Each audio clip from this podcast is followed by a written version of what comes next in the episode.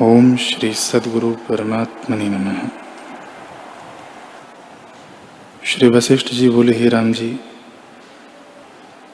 जब तक चित्त रूपी खेत में आशा रूपी कंटकों की बेली बढ़ती जाती है और आत्मविचार रूपी हंसिए से नहीं काटी जाती, तब तक हमको कुशल कहा? जब तक आत्मज्ञान उदय नहीं हुआ, तब तक कुशल कहाँ है? हे साधु, संसार रूपी विषूचि का रोग आत्मज्ञान रूपी औषध बिना दूर नहीं होता। सब जीव नित्य वही क्रिया करते हैं, जिससे दुख प्राप्त हो, इससे सुख को नहीं पाते।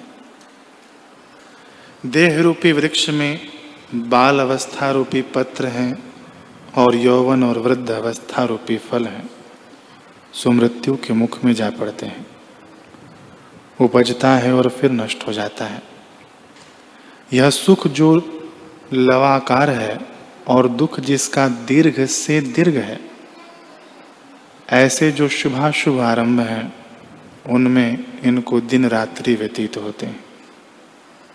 हे साधो चित्त रूपी हाथी वैराग्य रूपी जंजीर बिना तृष्णा रूपी हथनी के पीछे दूर से दूर चला जाता है।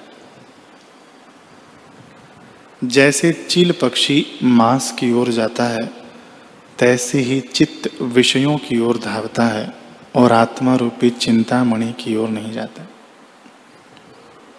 अहंकार रूपी चील देह रूपी मांस की ओर धावता है और सुख रूपी कमल अपान रूपी धूली से धूसर हो जाता है और भोग रूपी बर्फ़ से नष्ट हो जाता है।